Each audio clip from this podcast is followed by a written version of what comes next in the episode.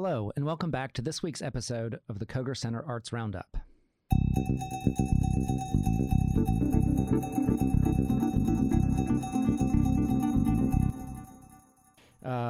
We've got our special guest with us today on the Koger Center Arts Roundup. We've got uh, Dr. Scott Weiss from the School of Music. So there's a. I, I've come to learn there are a lot of bands on campus. Indeed. Oh, Obviously, I mean, most, most notably the Carolina Band, That's the marching band. the marching band, and then all of the other athletic bands men's and women's basketball, women's volleyball, and then four concert bands. So there are, if I count like, are there four athletic bands? Is that what you just said? The marching band, men's and women's basketball, and volleyball. That's right. And they're all separate. Or Right. Is it, or some of those bands do double duty? Well, I mean, the membership is mostly drawn from members of the Carolina Band, but not exclusively.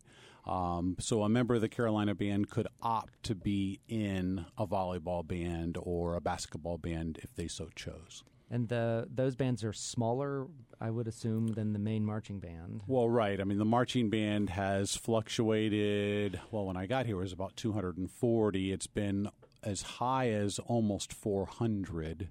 Um, and it's kind of settled into where I think we want it more long term, which is in the mid 300s, which is still huge. That is huge. I had no idea it was that big. yeah. Does everyone play at a football game? Or do you sort of audition those slots out or rotate those slots?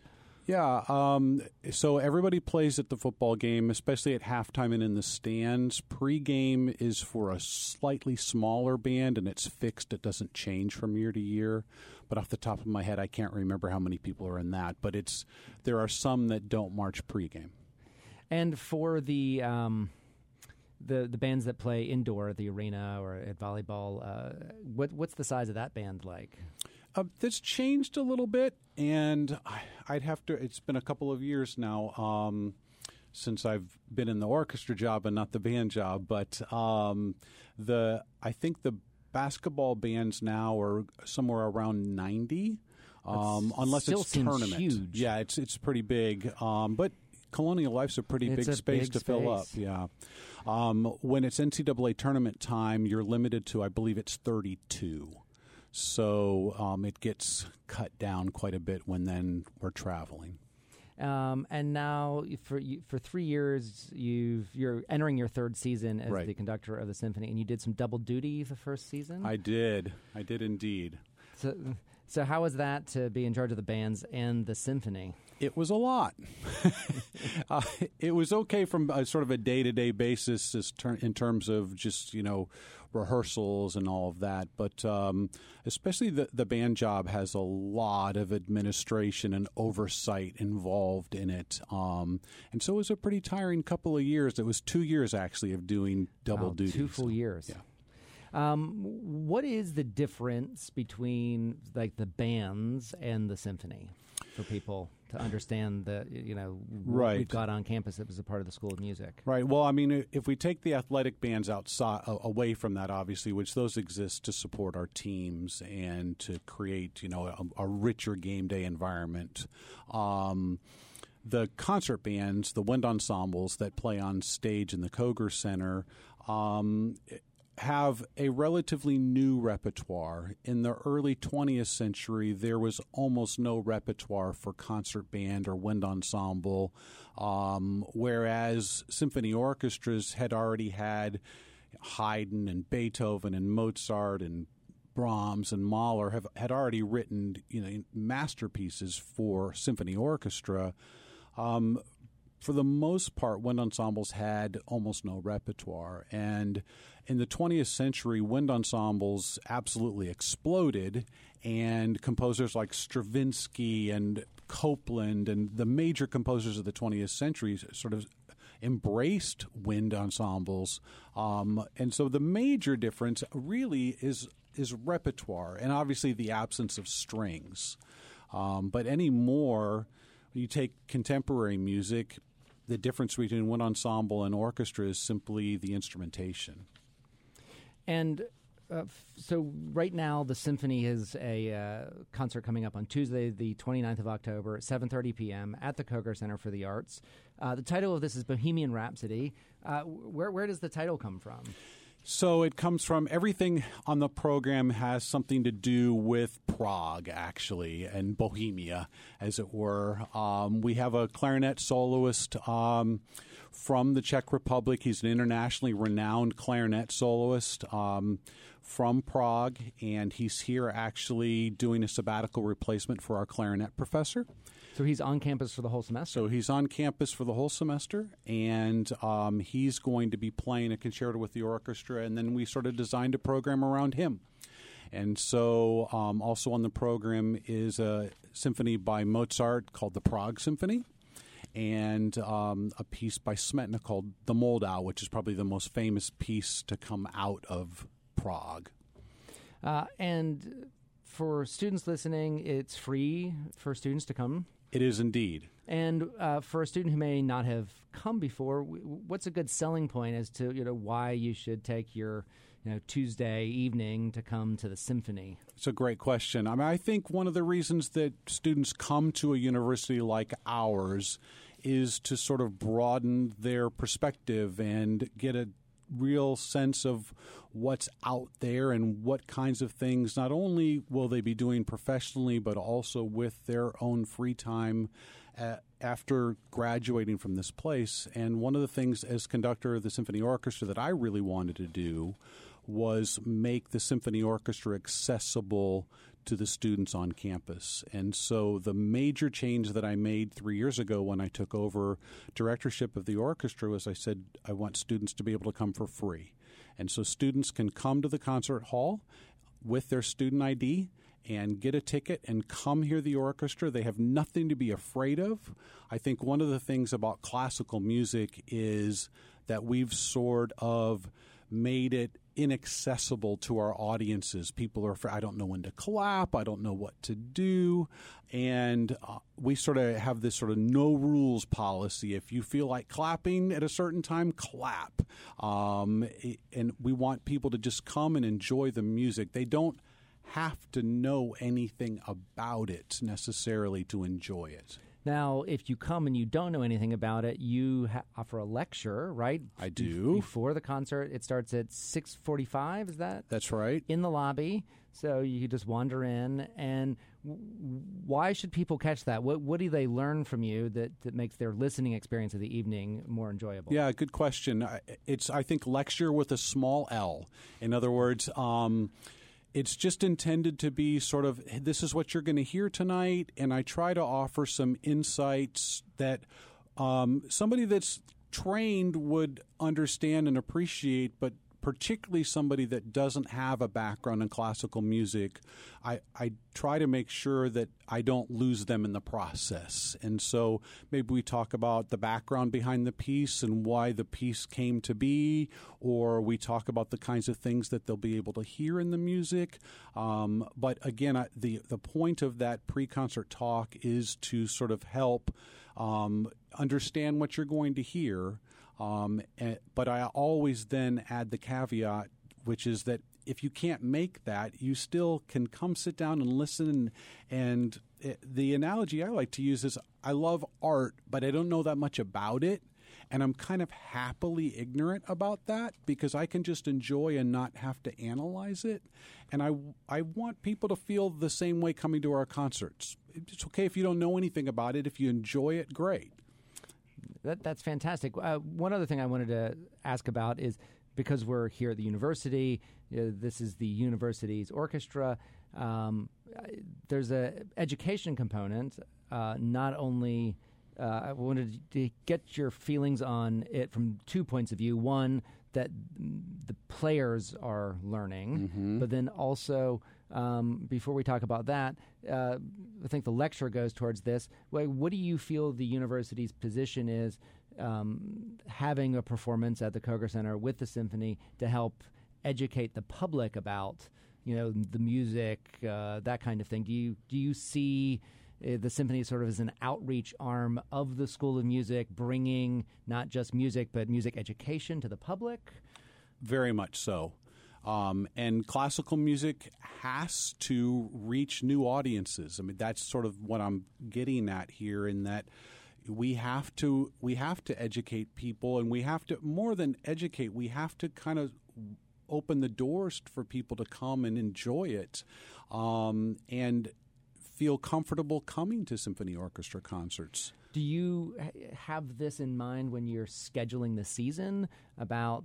Um, do you, do you think about the students who are playing? Do you think about the public? Do you think about, uh, you know, are we trying to fill in things that people haven't heard on a regular basis? Like, how, what's the thought process Yeah. behind picking a season? Because that's obviously a huge part of uh, the job is lining up next season. Not only the guests, but you know, what pieces are you going And what play? repertoire exactly? It's a great question because the USC Symphony Orchestra is a required course for music music students on our campus, and so we have people getting doctoral degrees in music performance that are playing in the symphony orchestra, and we have people getting bachelor's degrees and master's degrees. And so their experience is actually first and foremost. What we play, they need to play a broad spectrum of music and have a deep, rich experience in that music um, in a very powerful way. And that has to be the first and foremost thing that I take into consideration when I'm programming, which is different than a professional symphony orchestra. Professional symphony orchestra has to make money. They have to be able to pay their salaries and pay the rent and everything else. So the And- marketability of the songs is as important as anything. Exactly. Um, at the same point in time, a big part of our budget is comes through ticket sales as well, and so um, I have to balance the needs of my students educationally and what they need to be playing and studying with also what we can market. And um, you know things like a Beethoven symphony or a Mozart symphony bring people in, and something a little bit more esoteric like a I don't know a, a Bartok piano concerto or something may be a little bit less easy to sell, but important for the students to play nonetheless. And you can't just, uh, I imagine, uh, repeat the repertoire every two years in order to give students the same opportunity year after year. Right. Because the public doesn't want to come back uh, to something they might have just seen recently. Right. But thankfully, Beethoven wrote nine symphonies and Mozart wrote 41 symphonies. And so There's a lot to choose from. there's a lot to choose from. And that's one of the great things about symphony orchestras. The repertoire is so rich. Um, one question that I had when thinking way back to when you talked about uh, how the bands are playing more modern music uh, and the symphony is playing classical music.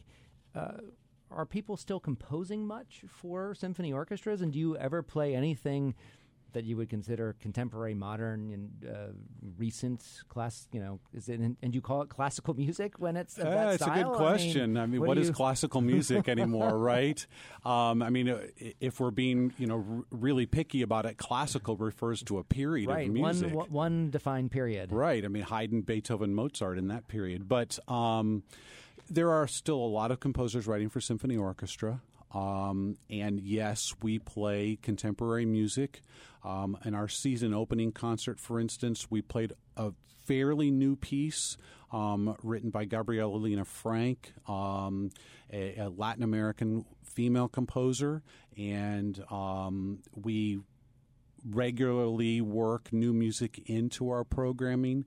Again, that goes to that balance thing.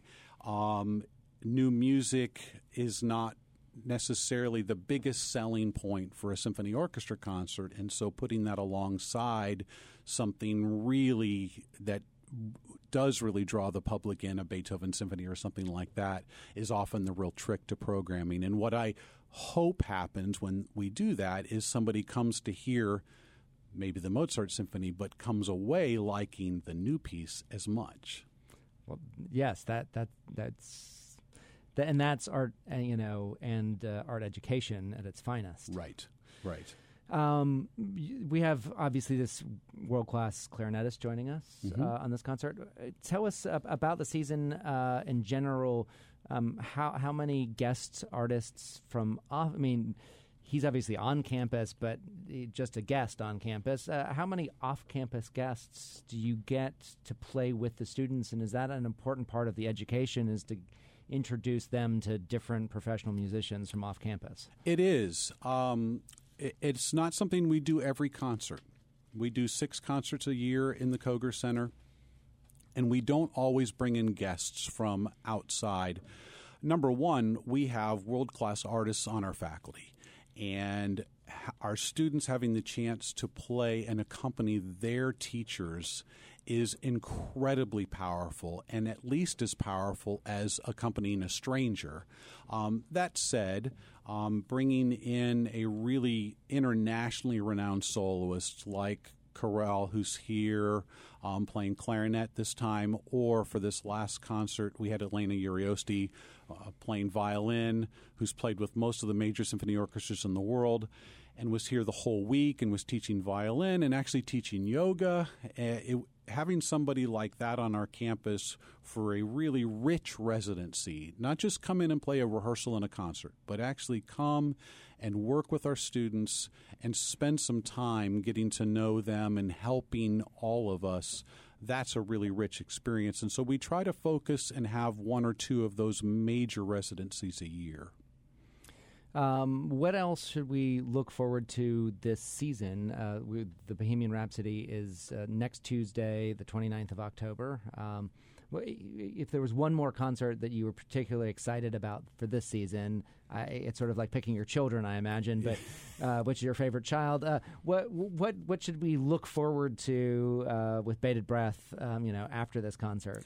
Well, I, it's not hard for me to pick my favorite child in this case because Gustav Mahler is actually next up after that. On December 3rd, we're playing Gustav Mahler's monumental Fifth Symphony. Um, and this piece is just. It's a piece that I heard when I was 15 years old. I didn't know that much about music, and it caused me to I mean change sort of the direction of my professional life. I went, oh, this is that's what I have to do. Um, and again, it goes to this idea that I didn't know that much about what I was hearing. I just was overwhelmed by it. Um, it's this in, it's an incredible piece of music. It's monumental in length as well as just scope. It's a huge symphony orchestra, enormous amounts of sound coming off of the stage, um, and dramatic changes in just the affect that's going on. And that piece is paired with a Beethoven piano concerto. The third, Beethoven wrote five piano concertos. His third piano concerto is being performed on the first half of that concert with an Irish pianist who has spent his entire career specializing in the five Beethoven piano concertos. So John O'Connor's here and then Mahler. That's a pretty great concert in my book. That's fantastic. Have you, is this your first opportunity to conduct this symphony? This one, yes. So this is my first go around on the Fifth Symphony of Mahler. So this is uh, sort of a full circle moment. Uh, uh, finally, uh, the, the piece that brought you to this profession is your chance to perform it on, or you know, to conduct it on stage. Right. Um, with such a monumental piece, do you get extra rehearsal time, or do you have to fit in something this complicated into the same amount of time you would have to do? I mean, none of them are easy, but maybe is this particularly more challenging for the students to perform? Yeah, this is definitely more challenging for us to perform than some other things that we do um, for a lot of reasons, one of which is just the size of it. Do you um, mean length? The length of it, a- yes. And number of people? And number of players, and so it's that many more people to get together. Um, and so what I do after we um, work out a performance schedule for the season is I literally count how many rehearsals we have and look and go, okay, well, we have nine rehearsals for that concert, which is usually we have seven or eight. So if I've got nine, maybe I can go an inch harder. Um, and then I kind of push us in those ways. So that makes a lot of sense. Yeah. Um, is there anything else that you'd like to leave us with? Oh, I, I had one last question before I asked that one, which is um, what, what instruments do you play? Um, did you, you, you said that this symphony pushed you in the direction uh, of where you went? Um, I imagine that you don't just, uh, as a 15 year old, decide you're going to become a conductor. Right. Um, so, what is your path to becoming a conductor? And well, I was a trumpet performance major. I went to Indiana University and majored in trumpet performance. I was going to play trumpet in a symphony orchestra, and um, ended up sort of falling into a conducting position almost accidentally and discovered that I loved it at least as much as trumpet playing. And gradually, over the period of about 15 years, my trumpet playing started taking a back seat to my conducting. And along the way, then I studied violin for three years and um, played almost all of the wind and string instruments at least um, long enough to become quote unquote proficient on them. So I've actually played all of the instruments in the orchestra, although most of them I would not play for you at this point in time, but uh, I've had at least some experience playing them all. Is that common? For somebody to be so have such a wide experience? It is not uncommon. Um, I mean, if you're going to stand in front of a symphony orchestra and you don't know how the instruments work, then at some point in time you're not going to be particularly effective. Um, and all of our music education majors here on campus are learning to play all of the instruments at least to a certain level.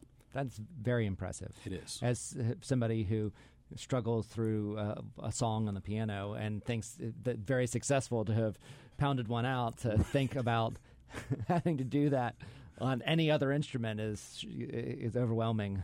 Um, that's that's very impressive. Um, and so, uh, um, what anything you want to leave us with about the, the upcoming concert or the season? That you'd like people to know? Uh, again, I, the the thing that I think is most important is that the door is wide open for students on our campus, as well as, of course, the community beyond. Um, and um, you know, one of the things that I always say to community members is that when you come and you buy a ticket to our concert, you are supporting the students on the stage as well as getting this great concert experience. And hopefully, there comes a great feeling behind that because, for instance, the soloists that we bring in, whether it's John O'Connor playing the Beethoven Third Piano Concerto or Elena Urioste uh, playing the Korngold Violin Concerto just last month, eh, they don't come for free. And so somebody coming and buying a $30 ticket to our concert is helping us to do that because we don't get enough money uh, from the university to just do that on our own. Um, and so the door is wide open for students, and those people buying tickets are really helping us out a lot.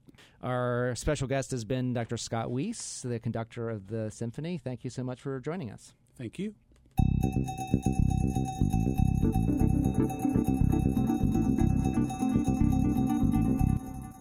The Koger Center Arts Roundup is produced in part by Garnet Media Group, the student media partnership at the University of South Carolina.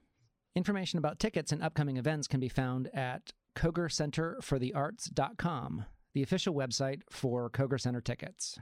For more information about Garnet Media Group, visit garnetmedia.org.